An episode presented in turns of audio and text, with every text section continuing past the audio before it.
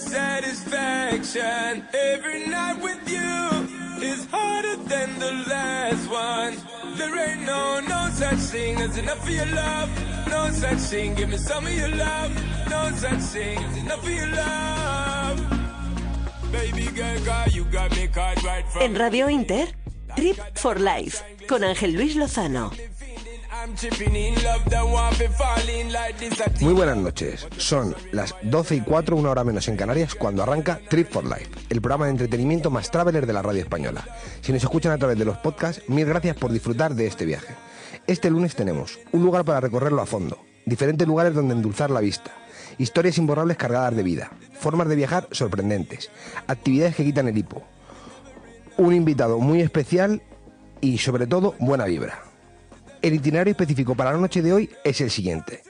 El triplete mexicano, nuestro blast semanal, una ruta mágica sobre cuatro ruedas, una vuelta por un país de Europa, nuestra aventura mundialmente atrevida y una pequeña sorpresa para endulzar una noche marcada en el calendario. Ajusten la imagen y el sonido, cojan todo lo necesario, pónganse de la forma más cómoda posible y conecten con nosotros en este viaje tan maravilloso hasta la una y media de la mañana. ¿Por qué no congelas el tiempo bailando conmigo? Al son de esa clave que sabe quitarnos el frío, ven, que te quiero ver, ven. Y como siempre en este viaje de buena vibra nos acompañan nuestros habituales en este en esta furgo que es la radio Radio Inter, ¿no? Eh, Malú Lozano, muy buenas noches. Buenas noches, viajeros. Carmen Leirós, muy buenas noches. Buenas noches. Luis Miguel García, muy buenas noches. Buenas noches, Ángel. Muy buenas noches, Cristina. ¿Qué- Hello. ¿Cómo estás? Muy bien, ¿y vos? Ahí aventurilla, ¿no? También hoy, Hombre. ¿no? Vale, vale, vale, vale, perfecto. Y como siempre, en todo esto de la producción, control técnico y de sonido, pues está Alfonso Pagola, Elena García y Carlos Chinchilla. Así que con el motor a punto, cogemos velocidad y nos vamos a nuestra primera parada.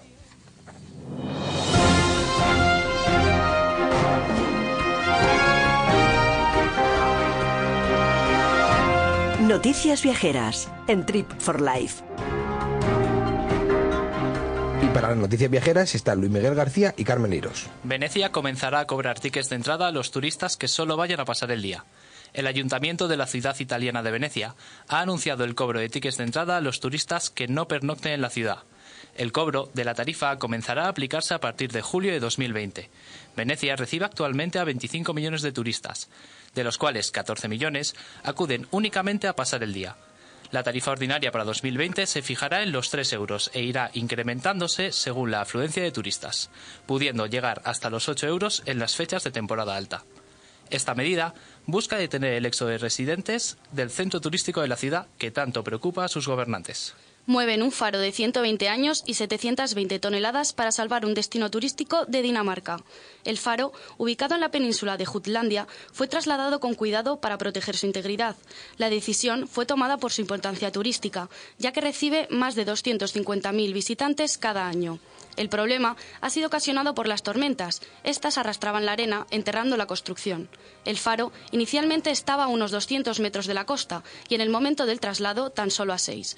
De seguir este ritmo, el faro caería al mar en el año 2023. Por ello, decidieron trasladarlo. Esta mudanza fue retransmitida en directo por varias plataformas y canales de televisión danesas, por lo que se convirtió no solo en un espectáculo mediático local, sino también en uno internacional. Las famosas escaleras que aparecen en la película del Joker se convierten en atractivo turístico. Los vecinos del Bronx, en Nueva York, muestran su desesperación con el revuelo que ha causado una escena grabada en su barrio, ya que desde el estreno de la famosa película del Joker, ciento- cientos de turistas concurren a esta localización. Y es que las escaleras, ubicadas entre las avenidas Shakespeare y Anderson, se han convertido en un verdadero atractivo turístico. En las redes sociales ya circulan cientos de vídeos e imágenes de personas que han ido al lugar para grabarse imitando la famosa escena del Joker. Al parecer, los vecinos denuncian que ya no existe la calma habitual alrededor de esas escaleras. Las habitaciones de hotel más caras de España. Las Islas Baleares mantienen una de las tarifas hoteleras más altas del país. Solo las superan el País Vasco. Así lo reflejan los datos publicados por el Instituto Nacional de Estadística, en los que aclaran que las islas se sitúan en segunda posición en la tarifa de media por habitación, que son alrededor de unos 106 euros, solo un par de euros por debajo del País Vasco. Para el archipiélago no es la primera vez que se sitúa casi a la cabeza de esta estadística, sobre todo en los meses de alta ocupación, en los que la tarifa media diaria de las habitaciones puede rondar los 139 euros, como el pasado mes de agosto. Muchas gracias. Quédate cuatro minutos más que nunca te había tenido y sentido tan cerca y mis nervios van a bailar. Bueno, y después de dar noticias y ponernos este velo serio, vamos a empezar un poquito con la jarana nocturna, ¿no? Y para eso, Malu, ¿cómo están las redes? Pues mira, las redes están que nos tienen que estar viendo en directo ahora mismo nuestros espectadores, porque, joder, con lo guapos que son mis compañeros, ¿cómo no van a disfrutar de estas vistas en Twitch? ¿Cómo podéis encontrarnos en Twitch? Pues muy sencillo, ponéis Trip for Life barra baja radio y ahí estaremos, igual que en Instagram y en Twitter.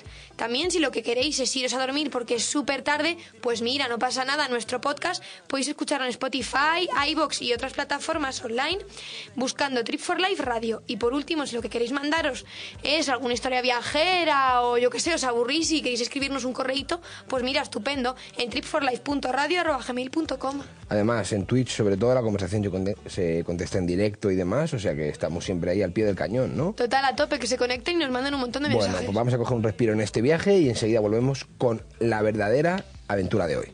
No queremos cambiar de rumbo con los pies en el subsuelo. Y si la cosa se tuerce, pues nos cogemos y nos vamos pa'l pueblo. Y si nos quedamos con las ganas, ponme el sello en la mano. Que vuelvo mañana, vuelvo mañana temprano. Que cualquier día es fin de semana, igual que en las vacaciones de verano. Yo con pantalón de pana, con este solano. Mentes cautas para mentes gatos supinos. que siguen Ángel Luis Lozano presenta. Trip for Life. Algunos buscan coches que den que hablar y otros coches a los que poder hablar. Hey Mercedes, ¿En qué puedo ayudarte? ponme rock. Llévate un clase A 180D con sistema de inteligencia artificial MBUX, con renting Mercedes-Benz Complete, todo incluido, por 295 euros al mes. Y ahora solo hasta el 30 de noviembre con cambio automático, AMG Line y paquete premium. Consulta condiciones en tu concesionario. Citicar Sur, concesionario oficial Mercedes-Benz en Leganés y Alcorcón. Gabinete Técnico, una gestoría con más de 25 años de experiencia. Ofrecemos todo tipo de servicios para su empresa, laboral, fiscal, contabilidad, además del actual y necesario servicio de personación y seguimiento hipotecario. Puede encontrarnos de lunes a viernes de 9 a 20 horas. Gabinete Técnico. Contacte con nosotros en el teléfono 91 892 2383. Estaremos encantados de acompañar su negocio por el camino del éxito.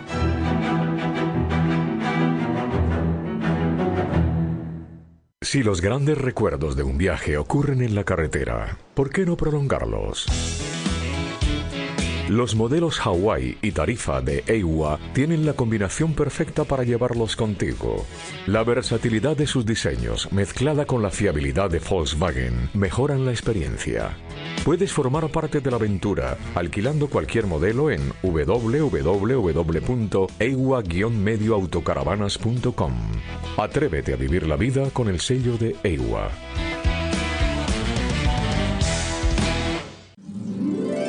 Damos la bienvenida a este viaje, en nuestro nombre, en el de Radio Inter y Radio Internacional. Antes de despegar, tenemos que darles unas instrucciones previas. Es importante que presten atención. Durante todo el viaje, todos los dispositivos electrónicos y radiofónicos deben de estar conectados. Recuerden que pueden interactuar con nosotros si tienen una buena conexión Wi-Fi. Pónganse cómodos, preparen todos sus sentidos y presten atención. Repítanlo innumerables veces gracias a las retransmisiones y los podcasts. Les recomendamos todas nuestras secciones. Nuestros colaboradores aportan el entretenimiento necesario. Pueden realizar cualquier actividad compatible en nuestro itinerario. Les aconsejamos volver a destino de forma presencial en su próxima visita. Disponemos de redes sociales y correo electrónico si tienen necesidad de ampliar el contenido. Trabajamos en conjunto para traerles la mejor experiencia posible, aportando nuestro conocimiento. Nuestro equipo estará encantado de atenderles en cualquier momento. Disfruten del viaje. Juanito, Macandé, agua. Imagina, dibújate un paisaje, Travela Airlines. deja tu mente volar, será un lindo viaje. Nos aguarda un viaje por la tenebre noche. Un país tan ligado a nosotros como al contrario, pero con contradicciones y contradicciones más antiguas que nuestros lazos de historia. Recorremos un país con cierto adelanto, pues. Para esta mítica noche aún faltan tres días. Tres lugares con la misma raíz. El sincretismo prehispánico. Tres formas distintas de velar. Aquellos que ya no están, pero. Una misma forma de sentirlo. Tan fuerte como la propia oscuridad de la noche. Llegamos, en la noche de los difuntos, a México. Y con la ubicuidad del destino nos adentramos en tres localidades donde la forma de concurrir y actuar es tan llamativa como sorprendente. Al menos para un europeo, que se ha convertido en reclamo para propios y ajenos. Iniciaremos de este a oeste, de Atlántico al Pacífico. Pomuch, en Campeche, nos dejará boquiabiertos. Chinguanapa, al norte de Puebla, nos dará una celebración con mucha luz. Y para cerrar este viaje, llegaremos a la isla de Janitzio, situada en el lago Pátzcuaro, que está en Michoacán, donde la magia cobrará vida.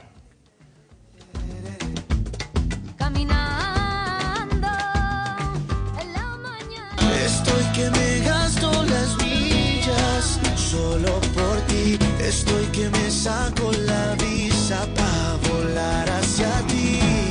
Y lo demás no me importa, porque la vida se hace corta. Yo me quemo si me tocas. Tú eres Y como siempre, lo que vamos a hacer va a ser la descripción de tres fotografías. Lo que ocurre es que como hoy estamos en tres ubicaciones distintas de un país tan maravilloso como es México, vamos a hacer la descripción de los tres lugares a nivel fotográfico. La primera foto, que es Pomuch, lo que ocurre en la fotografía son paredes azules desconchadas por la fuerza de la humedad. Una señora observa con calma y alivio la acción que está realizando una hija suya justo delante de ella. Su hija, en cunclillas y al lado de cajas de madera, cumple con diligencia su tarea, la única importante en ese día. Limpia, con el cuidado que requiere un ser querido, los huesos de un pariente para que, una vez preparado, pueda descansar en paz durante otro largo año. En la segunda imagen, que es la imagen de Chignahuapa, el evento que indica el final de ese día, pero es el principio de una noche mágica. Hombres y mujeres vestidos con trajes típicos de la época precolombina danzan al son de aquellos que se fueron en cuerpo, pero no en alma. A su espalda, luz y vida. El festival donde, después de procesionar, dan rienda suelta a la celebración tan especial para los corpóreos y los no terrenales. Y la tercera imagen, que es Janitzio, el sol está iniciando su recogida cuando sus últimos rayos inciden sobre la isla.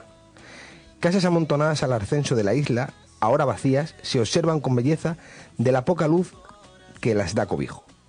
Sobre los ojos de Morelos y Pavón, la estatua que está posicionada en lo alto de la ciudad, la población inicia un viaje hacia Campo Santo, o lugar sagrado, con sus mejores atuendos y sus mejores manjares. En la noche, acechando el lugar, prepara una celebración entre el cuerpo y el alma, pues el banquete reúne a familias del más acá y del más allá en la noche de todos los difuntos.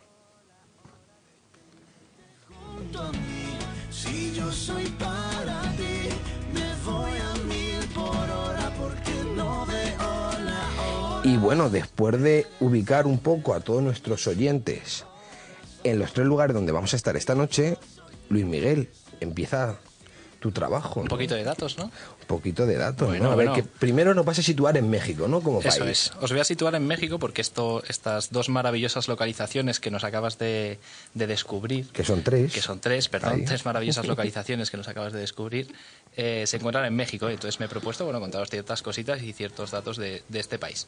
Eh, para comenzar, eh, un poquito de, de información cultural. Eh, México es el decimotercer país más extenso y el undécimo más poblado del mundo. Pero algo tiene que es primero. Sí, es el país con mayor número de hispanohablantes del mundo, sumando un total de aproximadamente 124 millones de personas. Bueno, eso sí que no me lo esperaba. Eso son uh, tres veces más que España, más o menos. Unas poquitas. Unas poquitas, unas Son poquitas. bastantes, sí. Y su capital es Ciudad de México. Ciudad de México está situada donde antiguamente estuvo eh, Tenochtitlán, eh, que fue capital del, del Imperio Azteca. Tecnochique. eh, Tenochtitlán. Eh, esto es la ciudad antecesora de la Ciudad de México, la, que- lo que, la que estaba antes. Eh, fue la capital del imperio azteca que dominó esa zona, la zona de Mesoamérica, desde principios del siglo XIII hasta la toma de la ciudad por la coalición española y Tlaxalteca, creo que eran, liderada por Hernán Cortés en el 521, en 1521. Pero bueno, os, os voy a hacer una pregunta para no estar tanto con historia. ¿Sabéis dónde está la pirámide más grande del mundo? Hombre, a ver, saberlo no lo sé. Yo intuyo que en Egipto, pero... Ah, Digo yo que como estamos en. México... Ah, por ahí va, por ahí va. Va. Pues sí, efectivamente, Malu. Está, está en México. Eh, yo sé que la pirámide de, las pirámides de Keops, Kerfen y Micerinos, que están en Egipto, son las más famosas del mundo, ¿vale? Pero la más grande es esta. Eh, es un templo azteca eh, que está situado en Puebla, en México, eh, y su base es aproximadamente cuatro veces más grande que la de la, de la, la segunda pirámide más grande y casi, y casi del doble volumen, además. ¿Y, y el nombre de esta pirámide es? Eh, Cholula. Eso es. Bien, bien, bien, bien, bien. Me gusta, me gusta. De me acuerdo, claro. Y está en Puebla, México. Eh, Bueno, y... Pero ¿y por qué nadie suele saber eso? Bueno, existen diferentes teorías, eh, pero podría ser debido a que la, la gigantesca estructura está ocultada bajo lo que parece una montaña. De hecho, parece tanto una montaña que Hernán Cortés, que fue el famoso explorador que llegó a, a México, se la, per- o sea, la- no la vio. Pero vamos a ver, ¿cómo no va a haber una pirámide? Sí, no la vio y, y sin, darse sin darse cuenta, ojo, construyó una iglesia en la parte superior derecha de la misma. Oh, pero estuvo poquitas luces, ¿no? Nuestro amigo. Tuvo, tuvo desde luego pocas luces. Bueno, pero después de dar datos culturales podemos cambiar de tema, ¿no? Bueno, venga, cambiemos de tema si, A si ver. queréis. Nos hemos centrado en la noche que va a ocurrir eh, tres días después de, de hoy, ¿no? Ah. Sí.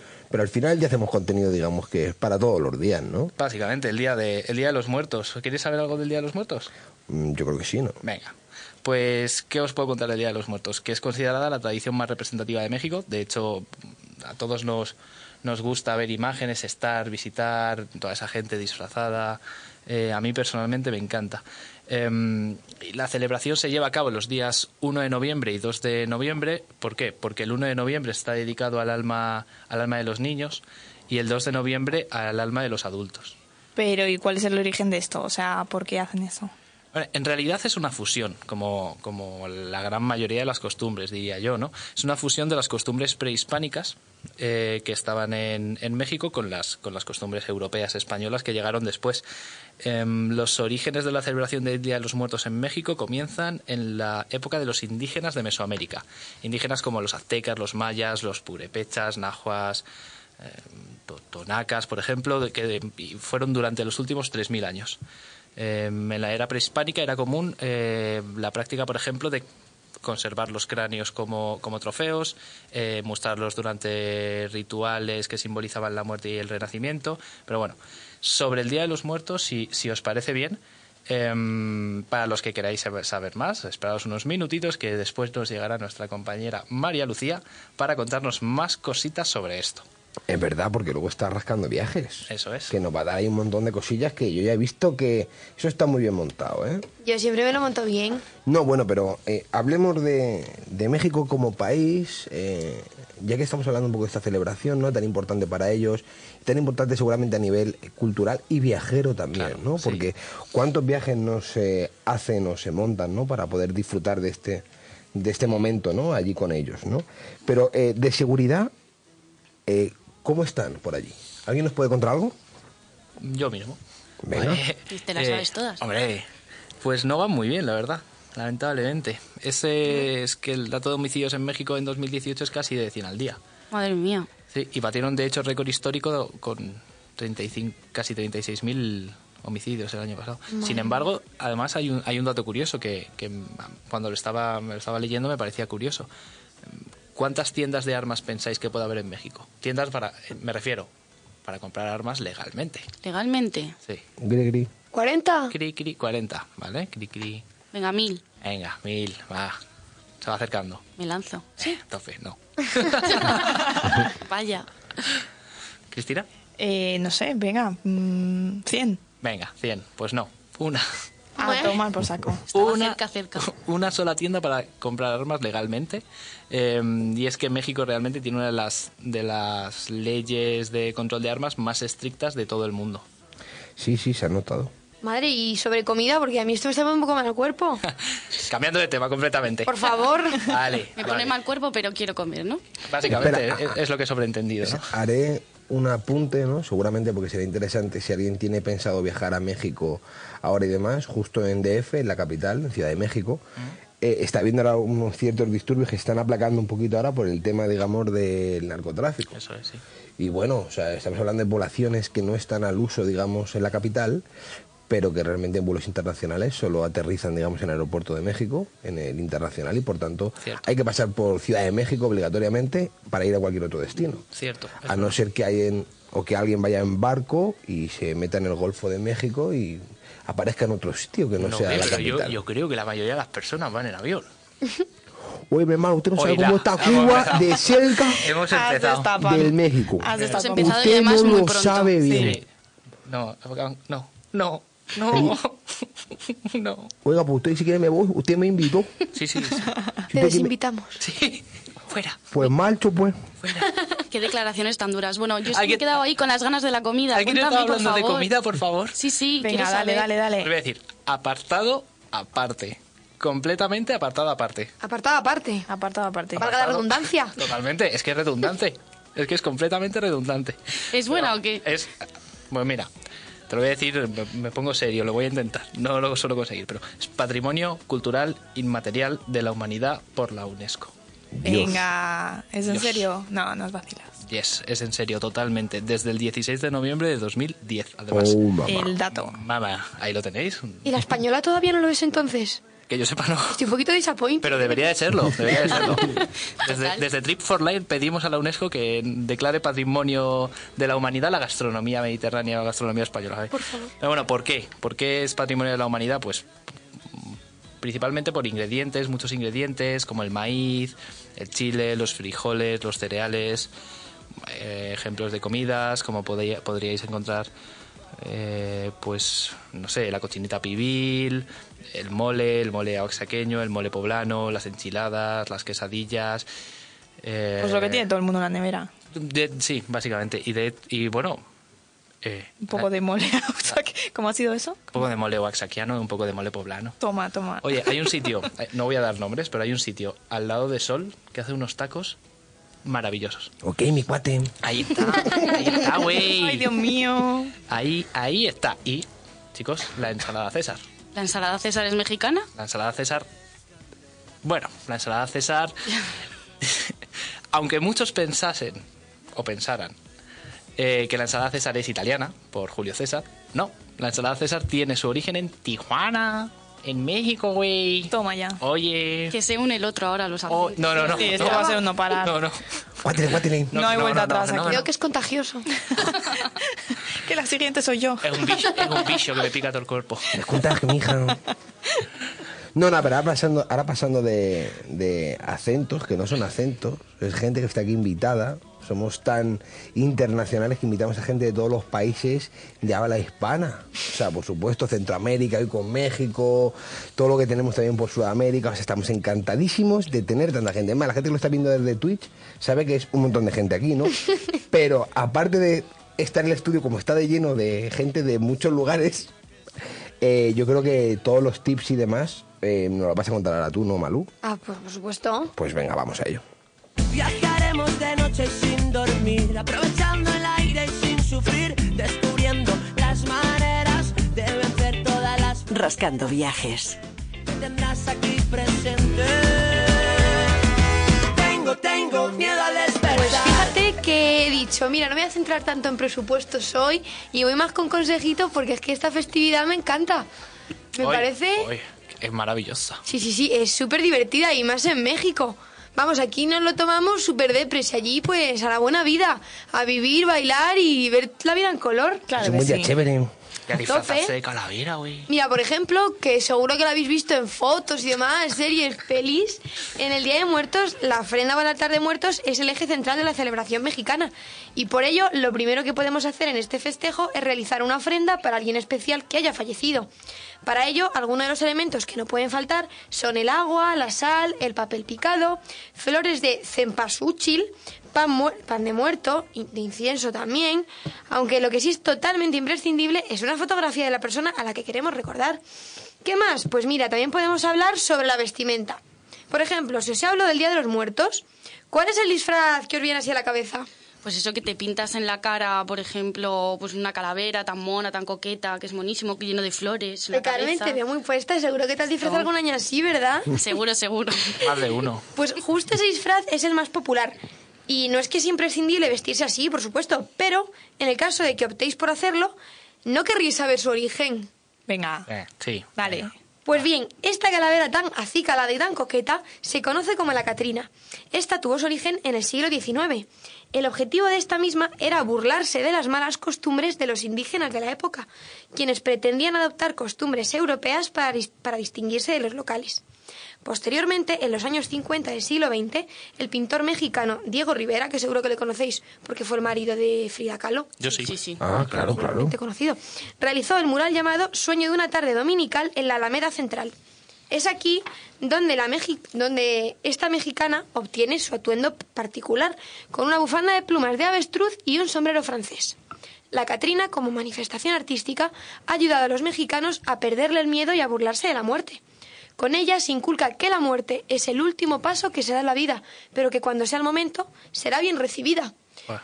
¿Y qué más? Como os he comentado antes, no sé, por ejemplo, en cuanto a los colores, olvidaos del luto del color negro. Como he dicho hace un momento, es una festividad en la que celebramos la muerte, por lo que no hay motivo para vestirse con un color tan desanimado. A mí me gusta mucho el negro, ¿eh? Pero entiendo que deprime un poquito. Así que mejor usad colores vivos y alegres. ¿Qué más? Pues mira, si vuestra intención en México es celebrar el Día de Muertos como es debido, lo mejor es dejar a un lado todo lo relacionado con Halloween. ¿Por qué? Pues mira, a pesar de que ambas fiestas comparten orígenes religiosos, ambas no tienen nada que ver la una con la otra. Por tanto, las tradiciones mexicanas distan mucho de las tradiciones de esta otra festividad. Así que lo mejor es dejar el pedir caramelos y disfrazarnos de vampiro para otro año. Pero hemos hablado de tres lugares. ¿Tienes cosillas más específicas sobre los sitios que era hoy Travel Airlines? Oye, pues si lo que quieres eh, son tips no tan generales, venga, también, sí, tengo de eso. Pero primero creo que mejor un poquito de música para despejarnos. Oh, mamá,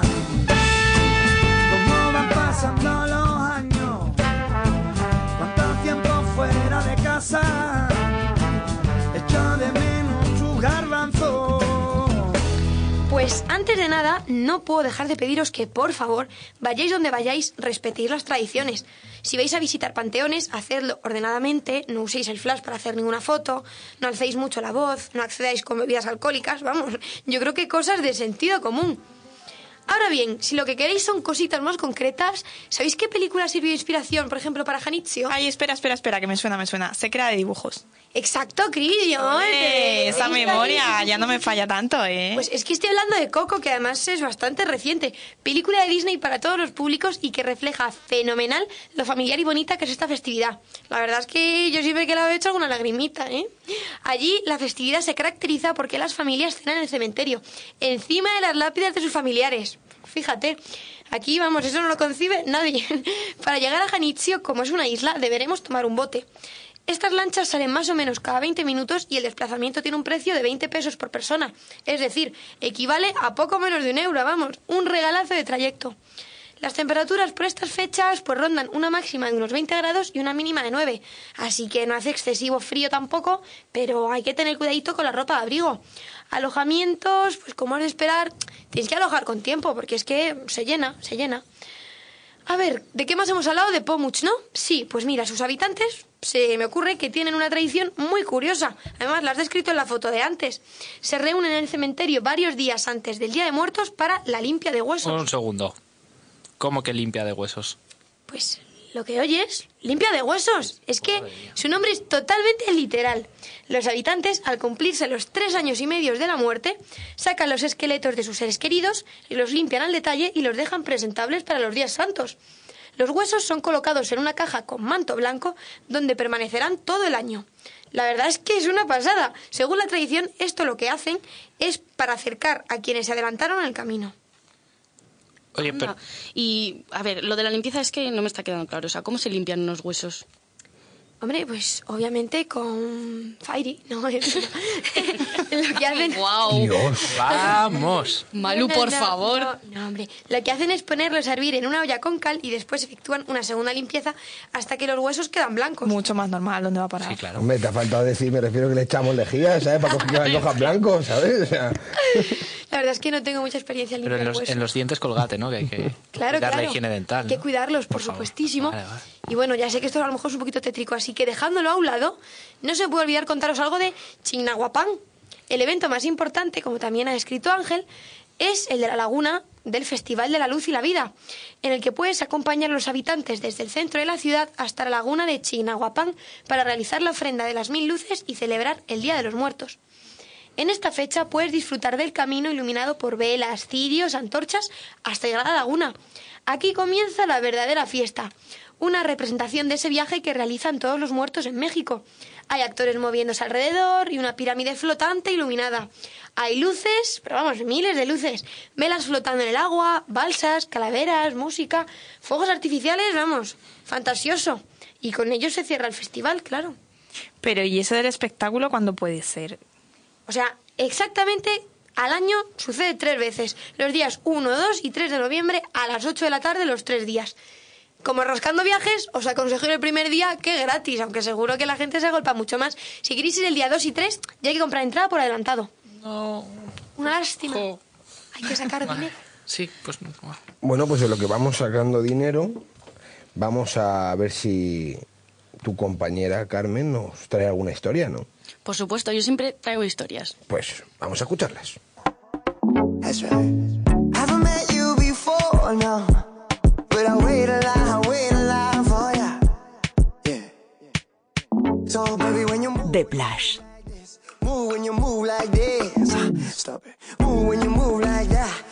Ahora, queridos travelers, vais a flipar con mi Blas de hoy, pero ya sabéis que primero os tengo que recordar cómo me podéis mandar vuestras historias viajeras o cómo podéis venir aquí al programa a contarlas. Tenéis que escribir un correo electrónico a triforlife.radio.gmail.com con asunto historia viajera o por cualquiera de nuestras redes sociales, tanto Twitter como Instagram. Y ahora sí que sí, bienvenidos a The Blas. I feel your heartbeat all the time.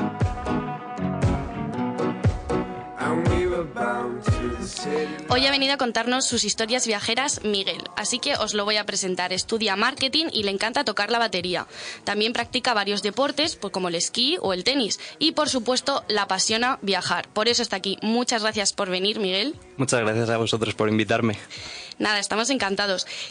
Mm, Recuerdo que me has contado que has estado en un viaje que, que te ha encantado, que es por Tanzania, ¿verdad? Sí.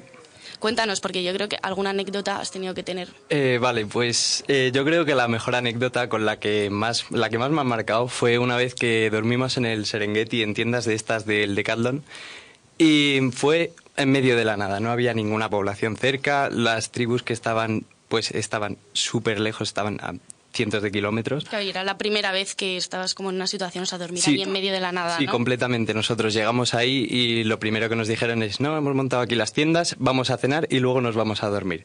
Claro, eh, nosotros estábamos un poco cagados porque, eh, bueno, estás rodeado de animales y pues resulta que el baño estaba en el exterior, estaba alejado de las tiendas Ay, y por las noches tú oías a todos los leones, a, todas las, a las hienas, las hienas es lo que más cerca estaba. de verdad, pero ¿les escuchabas? Sí. O sea, tú estabas durmiendo en tu tienda de campaña Y se escuchan, se escuchan completamente. O sea, tú escuchas a un león súper cerca, parece que está súper cerca, pero a lo mejor está a dos kilómetros. Qué guay. Y parece que lo tienes al lado. Sí, o sea, es guay, pero Sí, claro, es, es guay, pero no se duerme. Bueno, Está ya, está ya reservando. Guay, claro, yo estoy reservando ahora mismo ¿verdad? del tirón, pero es guay con- aquí sentado. Sí. También digo, Fabuloso, o sea, fantabuloso. Os sorprende mucho cuando seguramente a vuestro alrededor cada día hay un par de llenas, ¿sabes? Haciendo ruidos. ¡Wow! ¡Wow! El nivel. Otras Es duras una- declaraciones. Sí, va por... Periodismo de investigación. Suenan, eh, yo veo vol- volando cuchillos por aquí, no sé, no sé. Totalmente. Y yo estoy aquí charlando con mi Blas de hoy. Así que vamos a Y le dejar- estamos interrumpiendo. Exactamente. Vamos a dejarle que nos cuente la historia. Entonces tú estabas ahí en tu tienda Sí, de como se iba contando, pues eh, bueno, resulta que mi tienda era la única que estaba debajo de un árbol y era la única que por la mañana le daba la sombra. Y resulta que los guías saben imitar muy bien los ruidos de los leones y de las hienas. Ay. Y claro, fui el último en despertarse y la manera en la que se despertó, o sea, me desperté fue eh, con los guías imitando los ruidos y claro, yo empecé a gritar y a pedir ayuda porque no sabía qué estaba pasando, porque además no se veían las sombras a través de la tienda de campaña. Y estabas solo en la tienda en ese Sí, momento. sí, todo el mundo dormía en... Bueno, fui el único que durmió solo en una tienda, todos los demás compartían. Era la, La más, lección. Era la más pequeña también, hay que decirlo. Vale. bien. Y bueno, pues al final eh, salí, salí corriendo de la tienda y empezaron todos a reírse de mí, como sería normal. Estos guías, o sea, porque además les pagas, ¿sabes? No, no, pero es que lo peor es que mis padres fueron los que le dijeron que lo hicieran. Ay, bueno, Grabarían en vídeo. Entonces, a saber qué habías hecho para que tus padres querían que te diesen una pequeña reprimenda, ¿no? Pues sí, ser, ¿no? seguramente me lo merezca. Oye, nadie sabe imitar una hiena aquí. Yo siempre pido a ver si. A ver, cubano. yo me, yo me sé de uno que se va a animar. No, a yo- hiena yo creo que no. O sea, eh, eh, hoy Wilson no está disponible ahora mismo, eso es un- ¿sabes? Wilson. ¿Qué No, era un pollo, eso un pollo, un pollo, exactamente? Meli. Vamos, a, Luis, vamos a dejar que pertenecía al reino animal. Y, Sí, y, ya está. y Voy a dejar de pedir que la gente imite eh, sonidos de animales porque siempre me sale fatal. Es mala idea. Bueno, y sígueme contando porque yo creo que un viaje así, o sea, tienes que tener más anécdotas. Sí, es, sobre todo es un viaje inolvidable y que siempre voy a recomendar a todo el mundo, si podéis hacerlo, que lo hagáis.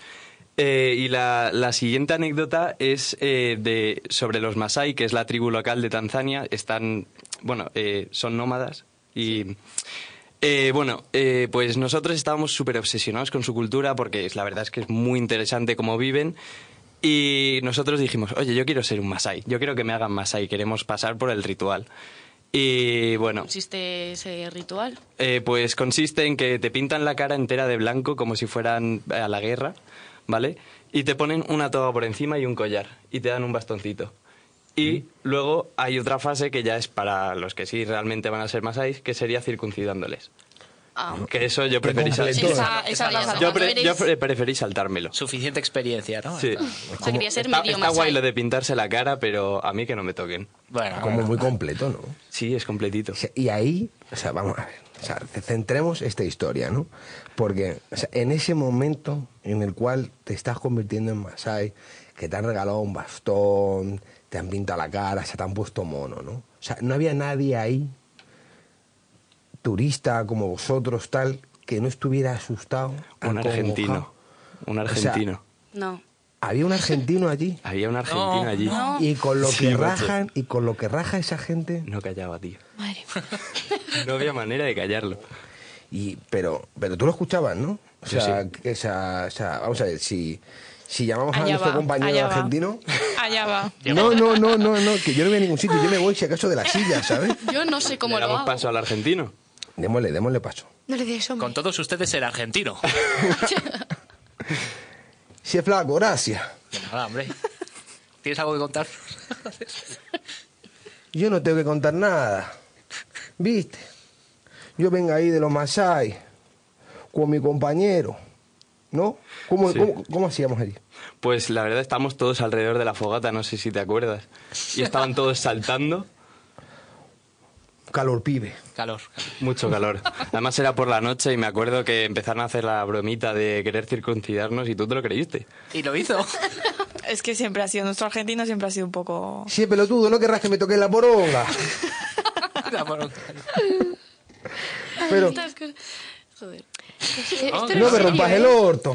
Yo no te voy a romper nada. ya te lo rompieron en Tanzania. La cara de Luismi Pero. Me quiere salir de aquí. Y ahora mismo es. Bueno. está huyendo ahora mismo. No me del queda. África. Si no acaba en Cana. ¿En dónde? En Cana. ¿En qué? ¿En Ghana? Son la cárcel para vos. Ah, vale. Madre. En la jerga de la madre patria. Pero por favor, el argentino de verdad, yo ya no sé. ¿Qué pasó? ¿Es Pues eh, sí, en plan, sí. terminó el ritual. no, nadie terminó el ritual. Nadie quería que le circuncidaran. Imagina. Es, es- es muy desagradable. No, no, sí, supongo que Sí, sí, no, no. Pero, pero el ritual No es súper guay porque luego, después de todo lo que es la pintura, todo, bueno, te, te hablan en su idioma, que ahora mismo no recuerdo el nombre del idioma. Y, mm, y luego, pues, montan un fiestón, ponen comida, un montón de comida, un montón de bebida y empiezan a bailar todos alrededor de la hoguera.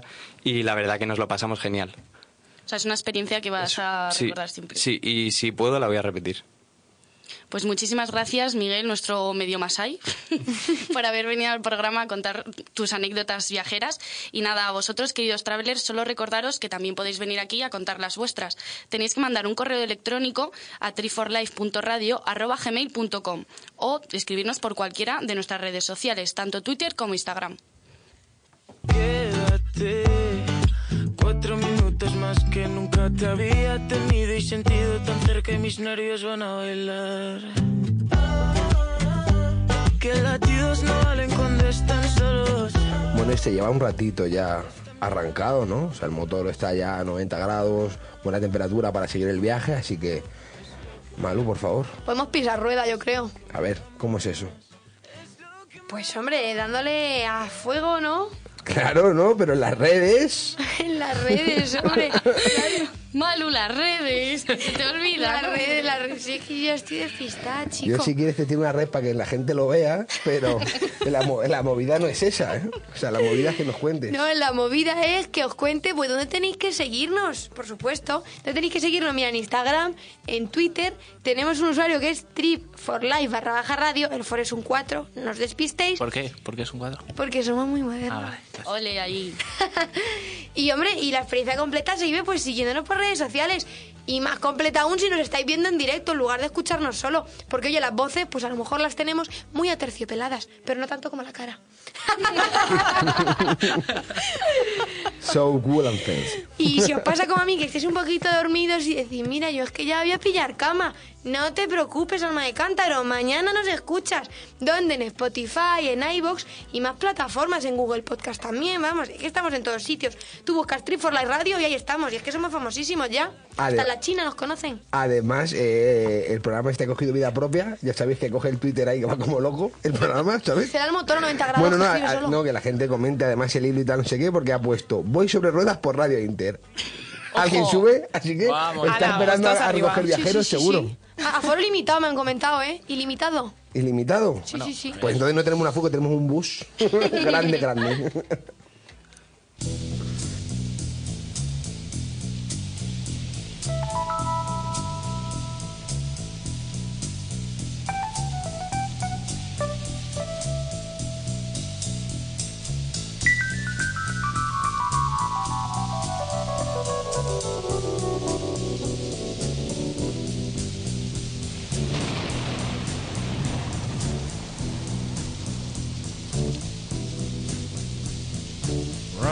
Riders on the storm.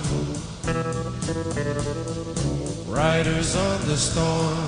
Trip for Life con Ángel Luis Lozano. Sabores alegres e internacionales.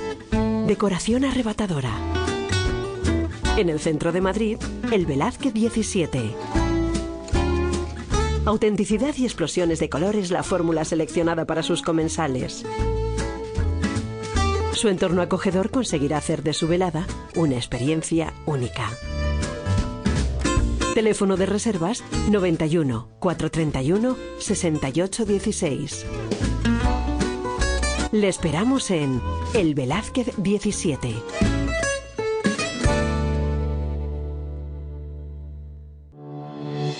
Leisure Atelier quiere ser el Sancho de tu Don Quijote, la campanilla de tu Peter Pan, el Robin de tu Batman, en definitiva, la mermelada de tu tostada.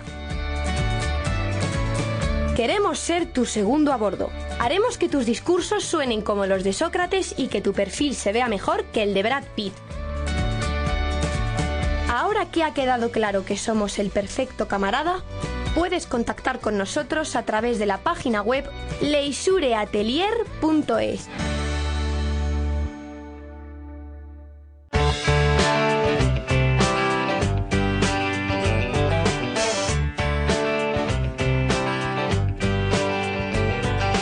On Wheels, en Trip for Life. Hombre, hoy en, eh, en este viaje que estamos haciendo, o en esta noche que nos hemos adelantado del Día de los Difuntos, o de todos los santos, o de la tradición o costumbre que vengan, tenemos esta sección tan bonita que son Wheels y además estamos encantados de lo que hace semanas fue noticia, hoy sea una realidad y de verdad podemos decir que está iniciándose. Porque este miércoles, justo un poquito después de que termine este programa, empieza el viaje de todos nuestros reporteros por la ruta número 40 en Argentina. Y aunque en programas anteriores hemos comentado un poco qué es esta ruta y qué, va- y qué van a hacer nuestros reporteros, yo creo que la mejor forma, después de decir reporteros en condiciones, ¿vale? Creo que la mejor forma... de- Por favor, estábamos deseando. No queríamos decirte nada, o sea, pero... yo he hecho un alto en el camino, me he dado cuenta, rectificar es de sabio, o sea, de Luismi, y ya vuelvo yo a... Nos has visto, nos has visto las caras. No estaba, escribiendo una R enorme. Ya, lo sé, lo sé. Entonces, después de este gran paréntesis, creo que lo mejor es volver a recordar a todos nuestros oyentes que es la ruta número 40 en Argentina, en nuestra tierra hermana también, ¿no? Y contar un poco lo que van a hacer nuestros reporteros. ¿Por qué? Porque a través de nuestras redes sociales, desde Instagram principalmente, vamos a ir retransmitiendo desde que empiece el miércoles el viaje, casi todos los días una etapa que van haciendo. Además, ellos desde otra cuenta, que la cuenta eh, donde van a ir retransmitiéndolo es desde hasta, en Instagram también, vais a ir viendo lo que es el trabajo directo de los reporteros en el campo, recogiendo historias, etapas, anécdotas, ¿no? Y bueno, ellos cuando hemos estado hablando y demás, pues me han dicho que existen las vacaciones o las aventuras. Y que en este caso, nosotros desde Trip for Life, con nuestros reporteros allí en Argentina, ¿qué íbamos a elegir? Pues Pues por la- supuesto, las aventuras. evidentemente. Como es normal, ¿no? Entonces, lo vamos a hacer en coche, ¿no? Y, y la ruta la vamos a hacer en coche porque tenemos un objetivo, ¿no? Que es recorrer de punta a punta la ruta mítica número, número 40 en Argentina que bordea todo el territorio a lo largo de la cordi- cordillera de los Andes. Tiene una longitud total de 5.194 kilómetros. Eh, para esto, más o menos, van a tardar en, en llegar unos 36, 37 días, pero es que lo mejor es que van a hacer en total 11.000 kilómetros porque vamos a recordarles a nuestros oyentes que salen desde, desde el mismísimo Buenos Aires. Y hay que irse de Buenos Aires a Jujuy para empezar la ruta al norte de Argentina. ¿Cómo, cómo? Ah, uy. Eso es, allí hay que ir, ¿no? Entonces, en esta travesía, que van a hacer sobre cuatro ruedas, por supuesto, eh, van a transitar anchas autopistas, rutas de asfalto, rutas de ripio y caminos de montaña, donde entre un coche y dos personas, con profundos precipicios de fondo y el fondo lleno de montañas, van a perder su vista. Además, van a pasar por climas muy variados porque hay zonas húmedas, otras muy secas. O sea, hay que, más o menos, eh, van a empezar al nivel del mar, van a llegar a 5.000 metros sobre el nivel del mar. Madre mía. O sea, la ruta tiene una altitud de 5.000 metros que por tanto hay que conjugarlo al viaje. ¿Qué ocurre? Que van a haber desiertos, montaña, estepas, abras, bosques, glaciares, humedales, o sea, un conjunto de paisajes increíble en un viaje, ¿no? Van a atravesar 11 provincias, pero la aventura va a dejar que recorramos con ellos y ellos con nosotros 14 o 15. ¿Por qué? Porque voy a volver a recordar, a recordar que salen desde Buenos Aires y por tanto van a hacer una pequeña modificación del camino mientras van camino a Jujuy. Uy. Uy, uy. Uy. Eh, realmente, así como punto a, a destacar, vamos a hacer con ellos una sección de 11 kilómetros donde la ruta número 40 se superpone con el lecho del río Oros, que está también en Jujuy, que es una experiencia única y muy interesante que no suele ser habitual. Además de decir que van a empezar por la capital, van, les va a llevar más o menos cinco días empezar la ruta. O sea, van a salir el miércoles, pero seguramente hasta el domingo no va a empezar realmente el recorrido descendente de norte a sur por la número 40. Además, hay que decir que el noroeste argentino es seco, tiene muchísima altitud y lo que ocurre es que tiene clima muy caluroso por la mañana, pero por la noche muy frío también. Muy pocos pueblos, zonas desérticas, bueno, en fin, un montón de situaciones que el viaje le hacen más complicado, pero también más apasionante.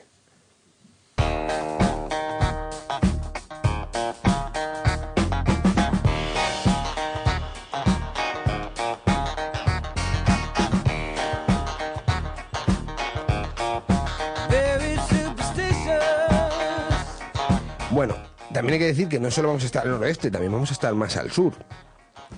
Y en el sur la zona es aún más seca, pero es más baja. Eh, vamos a recorrer dos grandes parques naturales, que son el Talampaya y el Ischigualasto, que es el conocido como el Valle de la Luna. Además, al sur también hay grandes lagos y los glaciares que realmente son los más conocidos de la Pampa Argentina y que también la Ruta 40 nos va a llevar por ahí. Y hablando de la Patagonia, hay que recordar que es un sitio donde la nieve, cuando quieran llegar, se va a ir retirando. Porque hay que recordar también a nuestros oyentes que mientras aquí estamos cerca de empezar el invierno, allí están cerca de empezar el verano. Por tanto, hemisferio sur, hemisferio norte, ese cambio de estaciones hace que este viaje se esté ah, realizando, que lo vayamos a realizar en una temporada primaveral muy buena, digamos, para poder hacer este tipo de caminos. Más que caminos, realmente esta ruta que nos encanta sobre cuatro ruedas, ¿no? Y bueno, yo creo que hay que cerrar esto contando que más o menos unos 36, 37 días vamos a tener recorriéndolo, que empezamos el miércoles y que todo lo que van a ir haciendo lo vamos a ir recogiendo tanto en la cuenta de Tree Life de Instagram como en la cuenta particular desde hasta, que es la de nuestros reporteros eh, para este camino y que la aventura está para empezarla. Así que hay que disfrutarla muchísimo y sobre todo, como siempre, decir que sigan haciendo viajes sobre cuatro ruedas, que la experiencia es maravillosa. Por favor. Y con buena vibra. Así que os lo vamos a ir contando. Posturea para que el mundo lo vea. Que la vida con un filtro no es tan fea. Y si no te sientes guay, es porque tu autoestima se mide en likes y posturea. Para que el mundo lo vea. Trip Peak en Trip for Life. Es tan fea. Y si no te sientes guay, es porque Pues mira que esta semana no nos vamos demasiado lejos, ¿eh? Ah, no. No, no, no, nos quedamos por Europa.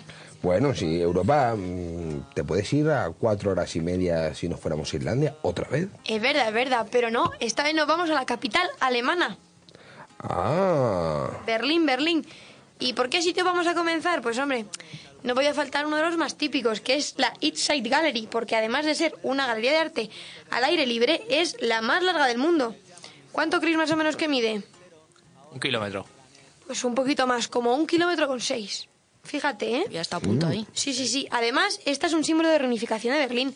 Y si lo que quieres es hacerte una foto en un sitio que no sea el típico mural de siempre, pues mira, es que tienes otros 105 murales donde escoger. O sea, no puedes decir que te haces la típica foto porque no tienes otro sitio donde escoger, para nada. Puedes variar todo lo que tú quieras. ¿Qué más? Pues mira, también por aquí tenemos otro lugar emblemático para todo turista, la Puerta de Brandenburgo. Aunque sea muy típico, si has visitado Berlín no te puede faltar una foto guiri aquí. Además, se trata de una enorme construcción de 26 metros de alto que, con su estilo neoclásico, recuerda las construcciones de la Acrópolis de Atenas.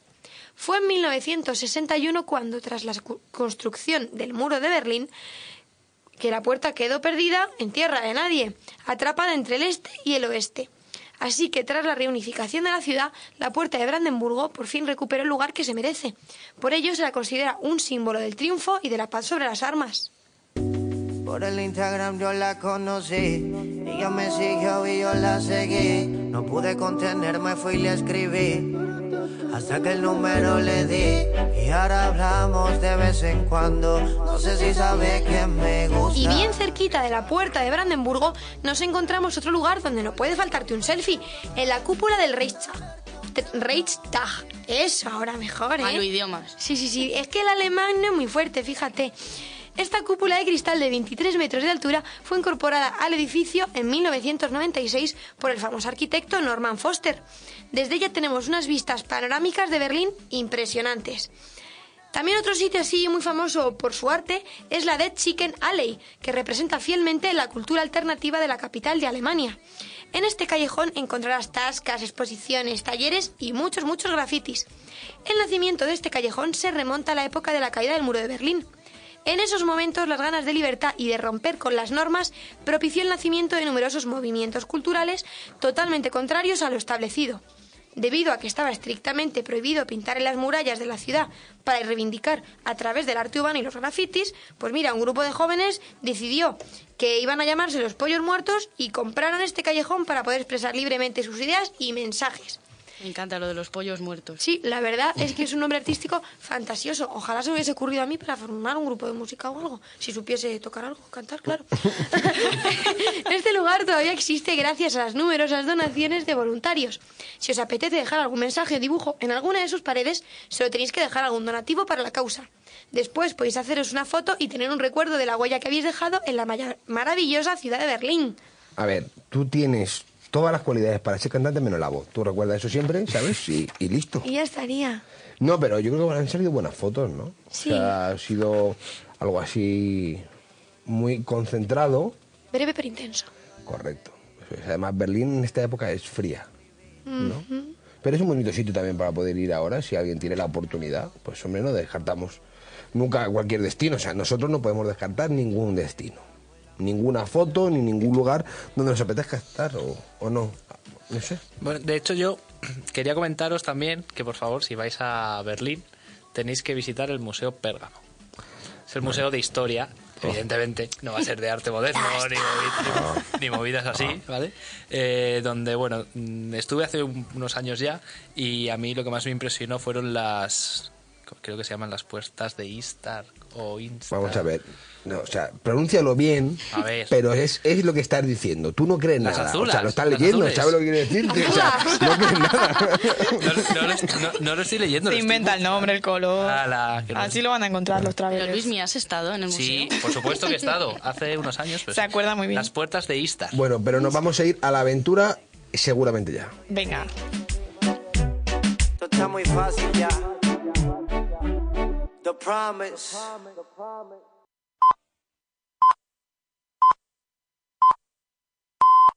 Es la una, las doce en Canarias.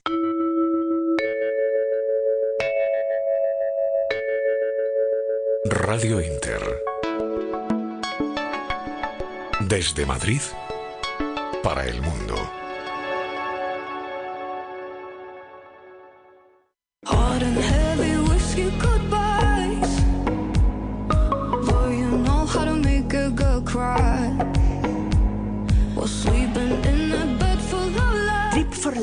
Con Ángel Luis Lozano.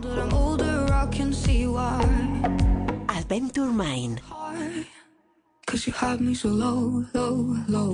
Pues toca subir un poquito la adrenalina del programa y no podía ser sino con una de esas superaventuras que os traemos hasta aquí cada semana. Y aprovechando que hoy el viaje va por allá, por el otro lado del charco, le voy a dar la oportunidad a Ángel de hacer otra de sus imitaciones favoritas y traernos ese acento tico que seguro que tanto le gusta. No. ¿Por qué? Porque nos vamos directitos hasta la maravillosa tierra de Costa Rica. Yo no sé por qué lo dan tanto. No sé por qué no le gusta. Pura vida. Bueno, nos hemos cambiado un poco a Cuba, pero vamos Bueno. a... bueno, eh, que ¿por qué hemos elegido este destino? Muy fácil, porque este pequeño país centroamericano esconde miles de lugares donde practicar los mejores deportes de aventura. Costa Rica tiene una vibrante selva tropical, enormes volcanes, playas paradisíacas bañadas por el Océano Pacífico y el Mar Caribe y una de las mayores biodiversidades para hacer rutas por sus parques naturales, rafting por sus ríos. Eh, bueno, yo recuerdo ver el desove de las tortugas y de verdad, increíble. O encontrarte con una comunidad indígena y sobre todo, todo lo que lleve entre medias la palabra aventura que tanto nos gusta y que desde luego dotan a Costa Rica de un encanto sin igual. Cabe destacar, eso sí, que ya sabéis que a mí me tira el verde, que este país tiene más de un 6% de la diversidad biológica del mundo. A la hora de buscar deportes de aventura en Costa Rica, tienes a tu alcance desde trekking en busca de volcanes en estado de erupción hasta algo un poquito más ligero como diferentes gincanas por su selva. Volcanes en erupción, ¿no? Sí. Yo ya me he reservado lo que me tenga que reservar para hacer eso. Hombre, Estoy- por favor, contaba con ello, Carmen. Pero no te preocupes porque a donde sí que te voy a llevar es a una de esas famosas tirolinas que salen en todos los anuncios de viajes a Costa Rica. Ya sabéis cuáles os digo, ¿no? Pero bueno, si no, podemos recorrer también sus ríos en canoa o hacer rafting en sus olas. Claro que sí, hombre, si a mí todas estas cosas, estos deportes así de aventura me encantan. Claro. Es una- vamos, Yo me veo. Le encantan. Oye, pero Chris, em, yo quiero que me cuentes un poco más de esas locurillas, por favor. Marchando. Vamos a recorrernos el país, salpicándolo como siempre de un poquito de riesgo y emociones fuertes, pero no sin antes darle un poquito de ritmo al viaje. He necesitado estar involucrado en un meollo cuestionado, casi siempre equivocado y me he dado cuenta que casi nunca cambio de rumbo. Malabares por las calles y la gente corriente ronda malos bares. ¿Usted está entendiendo ya por qué salió el asiento cubano si es que nos baña el mar Caribe? El mismo mal. ¿Usted no lo entendió? ¿Qué pasa, mi hermano? Madre mía. Se ha abierto la veda, Cualquier, cualquier excusa es buena. Madre mía. El cubano aparece aquí en todos los programas. Cubano nunca se fue. No tiene que aparecer si no se fue. Aquí están todos los países siempre. De hecho, grabamos en Cuba, ¿no? O sea, Bueno, pues si, si Ángel nos deja, continuamos nuestro recorrido por el que llaman el país más sostenible del mundo, donde descubrirás, además de la belleza de la flora, la fauna más exótica y las maravillas naturales más remotas. Todos los espacios naturales de Costa Rica están protegidos y hay más de 20 parques y 8 reservas naturales. El más conocido y visitado, de hecho, sonará. Es el Parque Natural Manuel Antonio, en Punta Arenas. Imaginaos por un momento la típica playa paradisiaca de agua cristalina y arena blanca, rodeada de selva, enmarcado en un ecosistema que tiene más de 300 especies de aves, 100 mamíferos, 300 plantas. Bueno, es una maravilla. Este parque natural ofrece además algunas alternativas inmejorables. Por supuesto, nos lo llevamos a nuestro terreno y podemos hacer por allí un poquito de senderismo y kayak para descubrir el parque desde el mar, que siempre ya sabéis que nos gustan los diferentes puntos de vista. Pero vamos a calzarnos ya las botas, por favor, y explorar la verdadera selva. Ponemos rumbo al Parque Nacional de Corcovado, al sureste de donde nos encontramos. Un paraíso virgen en el que te podrás adentrar para ver las especies de animales más peculiares del país. Y si lo que buscas es atreverte con el rafting, que yo Oh. sé que, que Carmen estaba ya diciendo, a ver, cuando llega esta parte. Estoy deseosa. Aventura. Aventurera. Por supuesto, no te pierdas ríos como el río Saber- Sabegre, perdón, río Balsa o río Tenorio. Bueno, hay infinidad de ellos a lo largo de toda su geografía, pero estos son los suaves.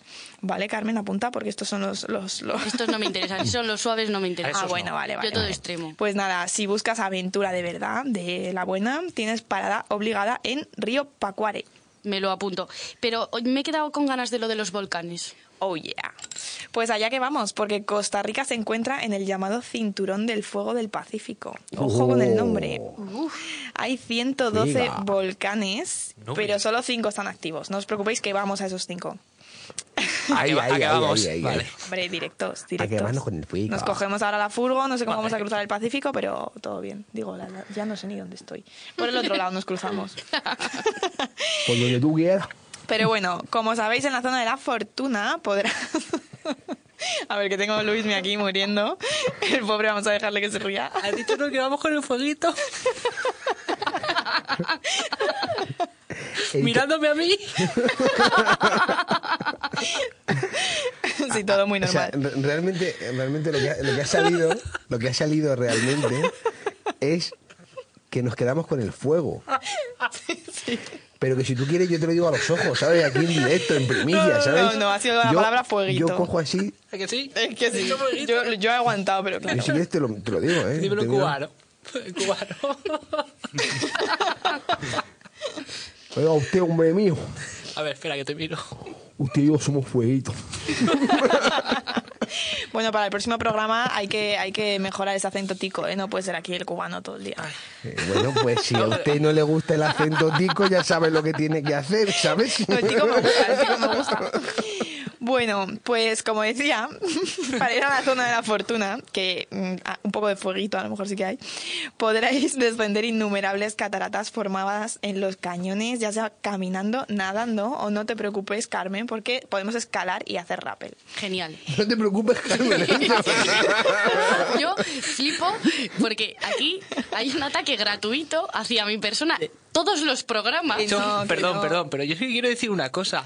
Antes de preparando el programa estábamos hablando, ¿vale? Esto Carmen luego me va a matar. Pero habíamos oye, pensado en, Vamos a ver, ¿qué es esto? en que se disfrazase de Indiana Jones. Hombre, porque la es nuestra, es nuestra Se aventurera. acerca Halloween Ah, bueno, pero haberlo dicho, no y va hace a ser falta Carmen disfraz. Jones. Eh, Eso es verdad. Oye, sois todos unos graciosillos. Os han dado ahí el premio, ¿eh? Los graciosos de la clase hoy. Anda. Bueno, a ver, que se me acaba el tiempo, Ángel me echa y no he terminado. Ya estamos con Ángel, siempre Ángel, siempre Ángel, una cosa extraordinaria esto, ¿eh? No, no, no, es que, es que de verdad no puedo terminar sin hablar de la increíble experiencia que es adentrarse en la comunidad indígena de los Bribri. Y esto de verdad, Carmen, que sí que te va a gustar. Y Eso esto sí ya que de me verdad. gustaría, esto sí. En Talamanca, porque, bueno, ahora te cuento.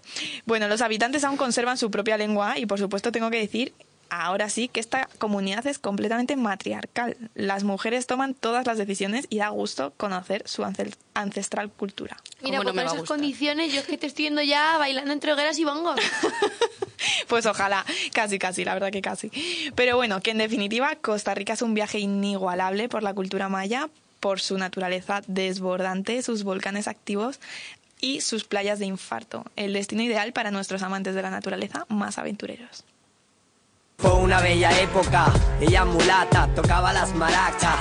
Yo poeta, la llevé a Caracas, nuestra vida loca. Yo hacía la comida y a la salsa, la bona. Es de Granada pero parece de La Habana.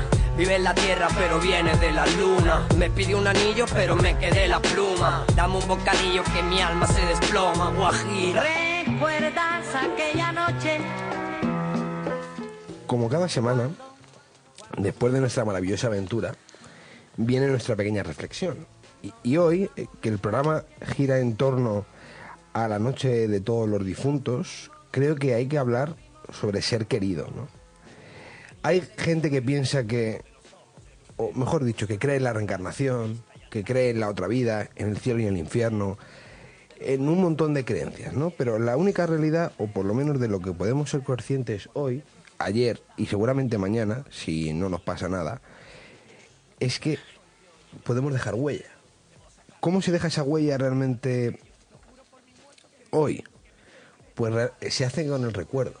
Porque al final el recuerdo es la vida que hay después de la muerte. Al final siempre cuando hablamos de alguien que se nos va, pero que la recordamos con felicidad, con ternura, con recuerdos, lo que estamos haciendo es que siga entre nosotros. Porque a fin de cuentas lo único que estamos consiguiendo es tenerla presente, recordar lo que hizo, lo que fue, lo que quiso o dejó de querer, lo que pudo lo que no pudo. Pero en definitiva, hace posible tenerle o tenerla cerca. Entonces entraría en la reflexión la fragilidad del cuerpo y la dureza de la mente, ¿no? Porque al final todo el mundo sangra, todos lloramos, a todos nos duele un golpe. Pero realmente la mente es capaz y consciente de hacer una persona muy cercana. Hay mucha gente que no lo sabe, pero lo primero realmente que se olvida de alguien es el tono de voz. Y normalmente lo recordamos con sonoridad todos los recuerdos. ¿Por qué? Porque la mente es capaz de hacer un sonido ficticio tan fuerte y tan potente que pensamos que es el mismo de la persona que teníamos a nuestro lado. Por tanto, lo único que podemos decir es que existe la vida eterna, que ya está conocida, y aunque no sea corpórea y como los mexicanos se pueda celebrar ese seguimiento del alma entre todos los presentes, el secreto de la vida eterna está en el mundo de los vivos y se llama memoria.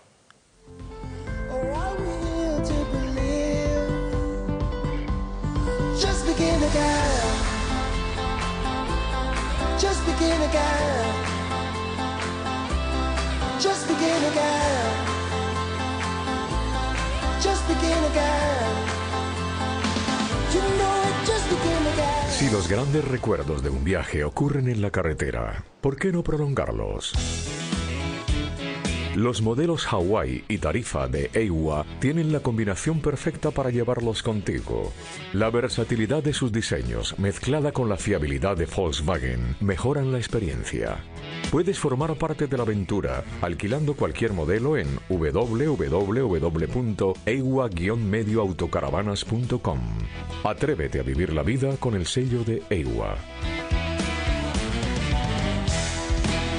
Algunos buscan coches que den que hablar y otros coches a los que poder hablar. Hey Mercedes. ¿En qué puedo ayudarte? Ponme rock. Llévate un clase A180D con sistema de inteligencia artificial MBUX, con renting Mercedes-Benz Complete, todo incluido, por 295 euros al mes. Y ahora solo hasta el 30 de noviembre con cambio automático, AMG Line y paquete premium. Consulta condiciones en tu concesionario.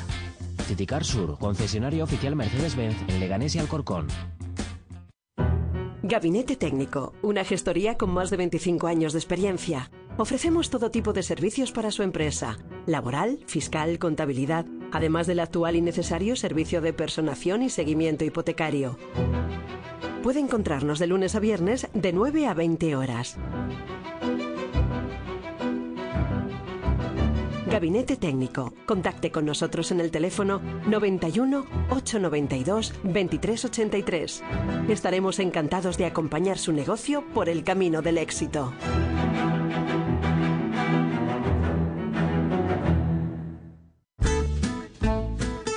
Sabores alegres e internacionales. Decoración arrebatadora. En el centro de Madrid, el Velázquez 17. Autenticidad y explosiones de colores la fórmula seleccionada para sus comensales. Su entorno acogedor conseguirá hacer de su velada una experiencia única. Teléfono de reservas 91 431 6816. Le esperamos en El Velázquez 17.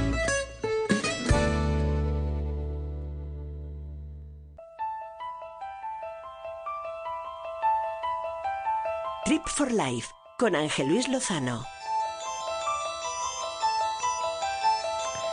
Bueno, yo creo que tendríamos que hacer un especial por la noche de todos los muertos, así que hemos elegido esta sección, que normalmente suele ser Diario de un viajero, para convertirlo hoy, esta noche, en viajes para no dormir. Boys and girls of every age, would you like to see something strange? Come with us and you will see. This our town of Halloween. This is Halloween. This is Halloween. Pumpkins scream in the dead of night. This is Halloween. Everybody make a scene. Bueno, y para este especial de esta noche, lo que vamos a hacer va a ser a- abrir la mesa, ¿no? Está nuestro invitado aquí en The Blast también, estamos todos nosotros aquí sentados para contar, pues no sé, un poquito lo que queráis, ¿no? Al final hemos dicho antes, yo he dicho al principio, que la noche de todos los difuntos puede ser también la noche de todos los santos en España, es Halloween como festividad seguramente más representativa a nivel mundial, sobre todo en temas de celebraciones, porque lo hemos visto en un montón de películas de Hollywood y demás, principalmente que son ellos los que potencian mucho ese tipo de festividad, pero también tenemos historias de Halloween, tenemos historias de miedo, historias de risa, o sea, tenemos cosas que nos han ocurrido en esta fecha y que todos vamos a volver a disfrutar este año y que ya echaremos cuentas el año que viene de lo que hemos hecho. Pero ahora sí que podemos hacerla, así que me parece de, de buena educación, sobre todo por este programa, que nuestro invitado ahora le coja ahí un poquito, no le tenga tanto Carmen ahí, que le tiene acaparado al y De verdad podamos. que yo flipo últimamente. Están yendo todo el rato por ti. ¿Verdad? O sea, mi Blas me lo está diciendo. Están yendo todo el rato a por ti. Yo, que no es ir a por ti, por favor. Es No con amor, ¿eh? es con amor. Joder, es que das mucho juego, tía. Ojo al tono. Yo no digo nada. os voy a mandar vídeos de mis aventuras viajeras haciendo deportes extremos para callar ahí boquitas. Por vais a ver, vais Eso a que es ver. echarse la siesta en el sofá, Carmen. Ojo que Malú se une. Bueno, Habrá- Te habrá- acordarás de Malu. había dicho de terror, pero si empezamos con risa también nos vale, ¿sabes? abrazar a birra tampoco, ¿eh? Eh, a ver, vamos a ver, vamos a ver, vamos a dejar de meter nombres de cosas que la gente no conoce, ¿sabes? Y que es muy difícil centrarlo, ¿vale? Que birra, que es lo que has dicho tú, es su perrita, Sí, o sea, no es que duerma abrazada a una birra, es que claro que da Claro. Sí, mejor explicarlo, sí. Claro, o sea, que la gente por lo menos sepa que lo que estás hablando no es una cosa de alcoholismo, ¿sabes? Es una cosa de, de amor animal, ¿sabes? Gracias por, por la aclaración. Lo iba, lo iba a aclarar después, es que no me habéis Sí, dejado. claro, cuando termine el programa no tiene gracia, ¿sabes? La gente que te está escuchando. ¿eh? Pero no, por favor, a ver, cuéntanos. Vale, eh, bueno, fue en una noche de verano, ¿vale? En Cádiz.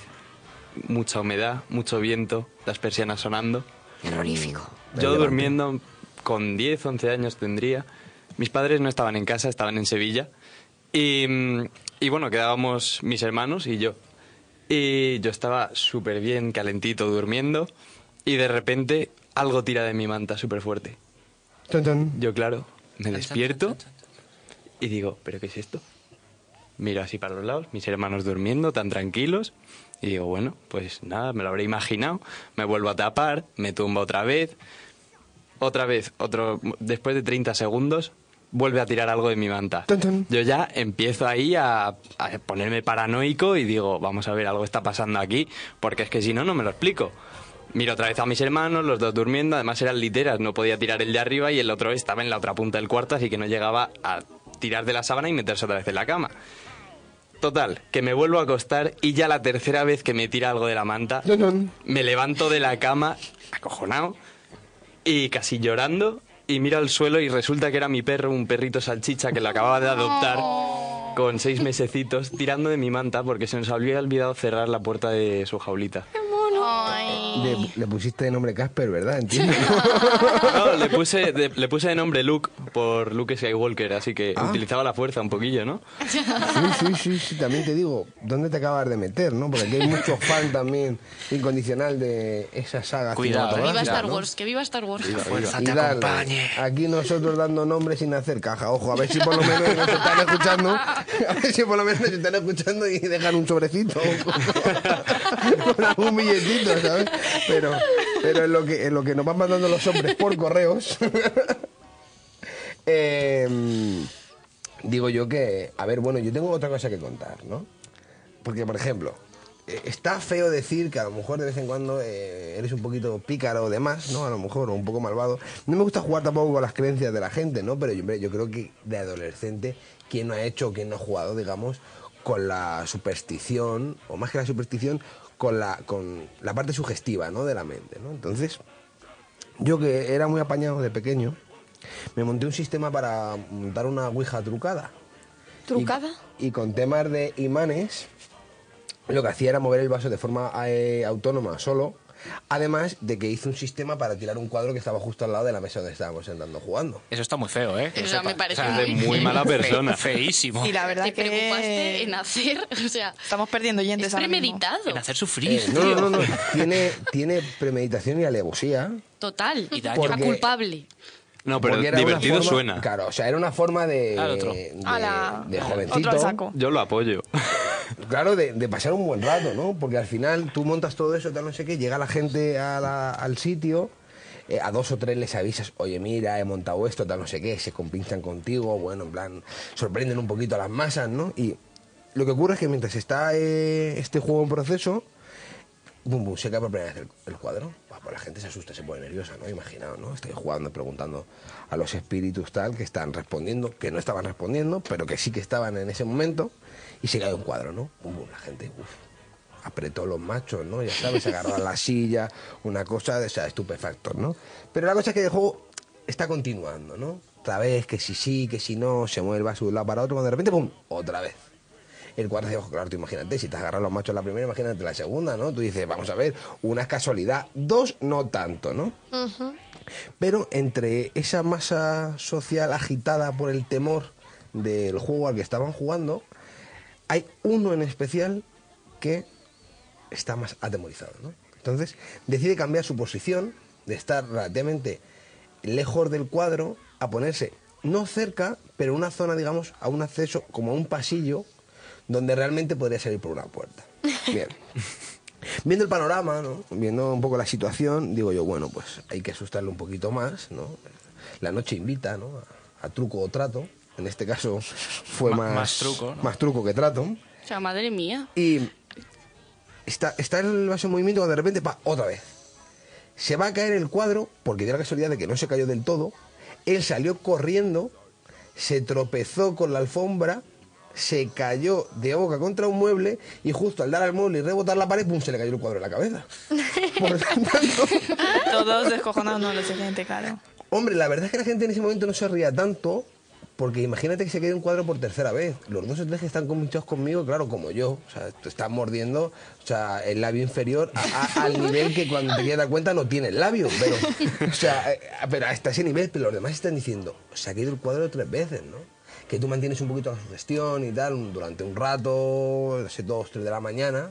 Estamos hablando de esto a las 8 de la tarde, ¿vale? Para, para, mantener, para mantener un poco... No, pero tienes que dar empaque ahí. Claro, para darle de verdad veracidad, ¿no? Al momento, ¿no? Y que la gente pues llamara a su otra gente y le dijera, ¡buah! No sabes lo que me ha pasado jugando, ¿sabes? O sea, y, y todo eso, ¿no?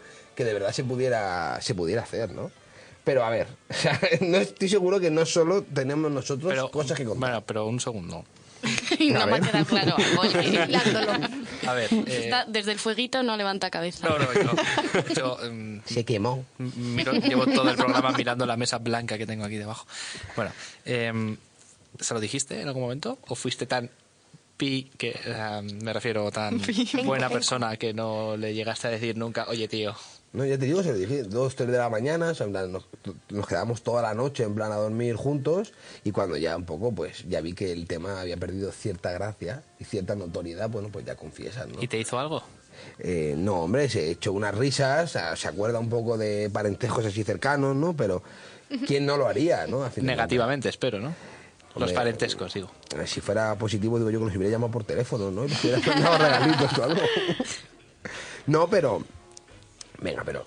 no- nadie hace nada en Halloween así. Bueno, yo tengo que reconocer que una vez también se nos fue un poco de las manos la cosa. ¿La Ouija también? No, no, no fue con la Ouija, fue un poco de. Pues de ser un poco. Mala gente, ¿no? Sí. Un poco, un poco ángel.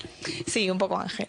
Que Ángel es un ángel, ¿vale? A ver si nos queda claro el concepto, ¿vale? Un ángel caído.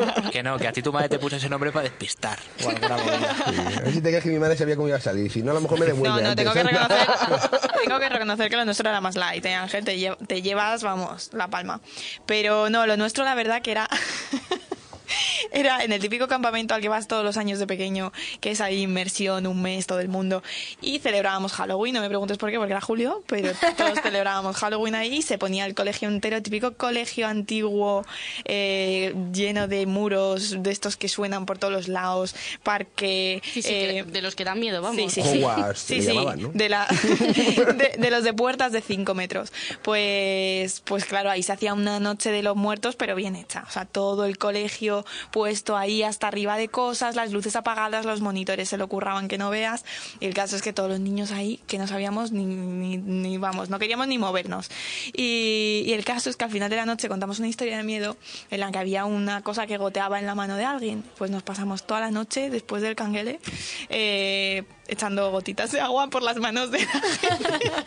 Y hubo una niña muy pequeña que terminó llorando, llamando a su mamá. Y la verdad es que nos sentimos un poquito mal. Pero fue muy divertido. Es para sentirse mal. Una niña aquí, pequeña. Delante. Sí, Hombre, todas fuerte. éramos pequeñas en Lo de realidad. Ángel es de mal amigo, pero eso es de mala persona. ¡Hala! Pues a mí me ha parecido de primera de sustos, ¿eh?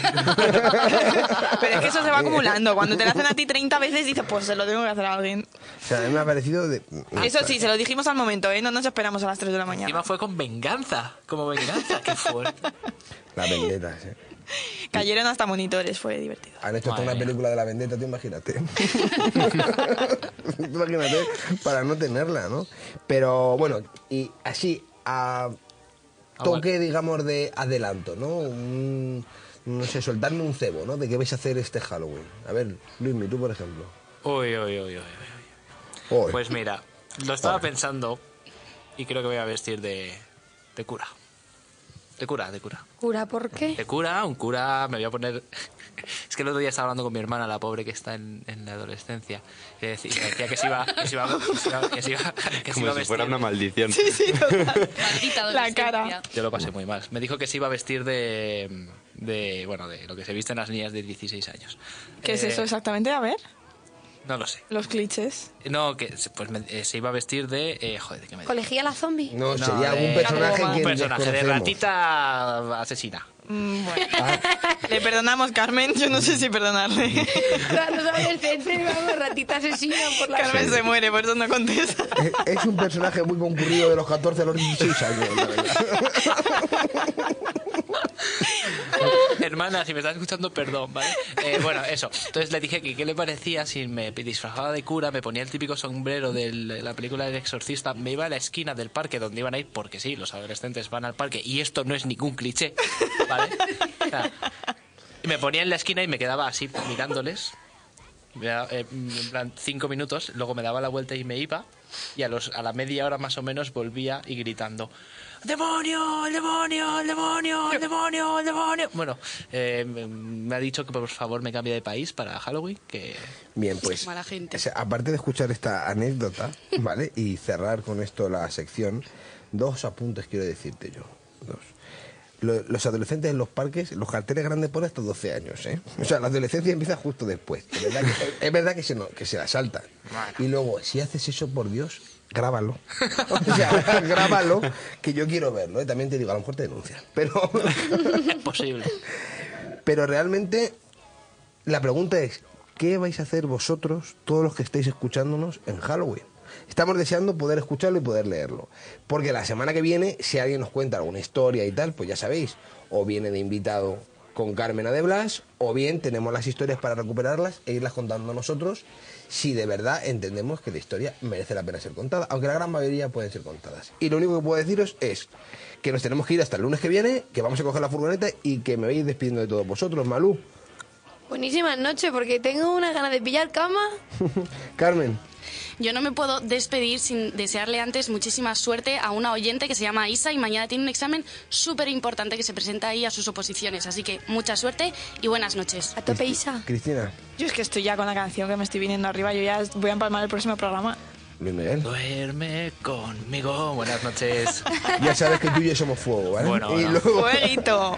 Y lo único que puedo decirles es que nos pueden escuchar en todas las plataformas, que en Twitch estamos como siempre retransmitiendo, que vamos a ir contando todo lo del viaje de On Wheels a través de nuestras redes sociales y que hasta la semana que viene les tengo que desear lo de siempre. Carretera, mantra, música y manta. Y de un tiempo a esta parte decido soñarte. En Radio Inter, Trip for Life, con Ángel Luis Lozano. Todo volar y ya ves, despierto como me acosté, duerme conmigo. Si eres piedra da igual, yo seré pedregoso camino. Duerme conmigo. Yo te canto, te arrullo, te arropo, te abrigo, tenemos.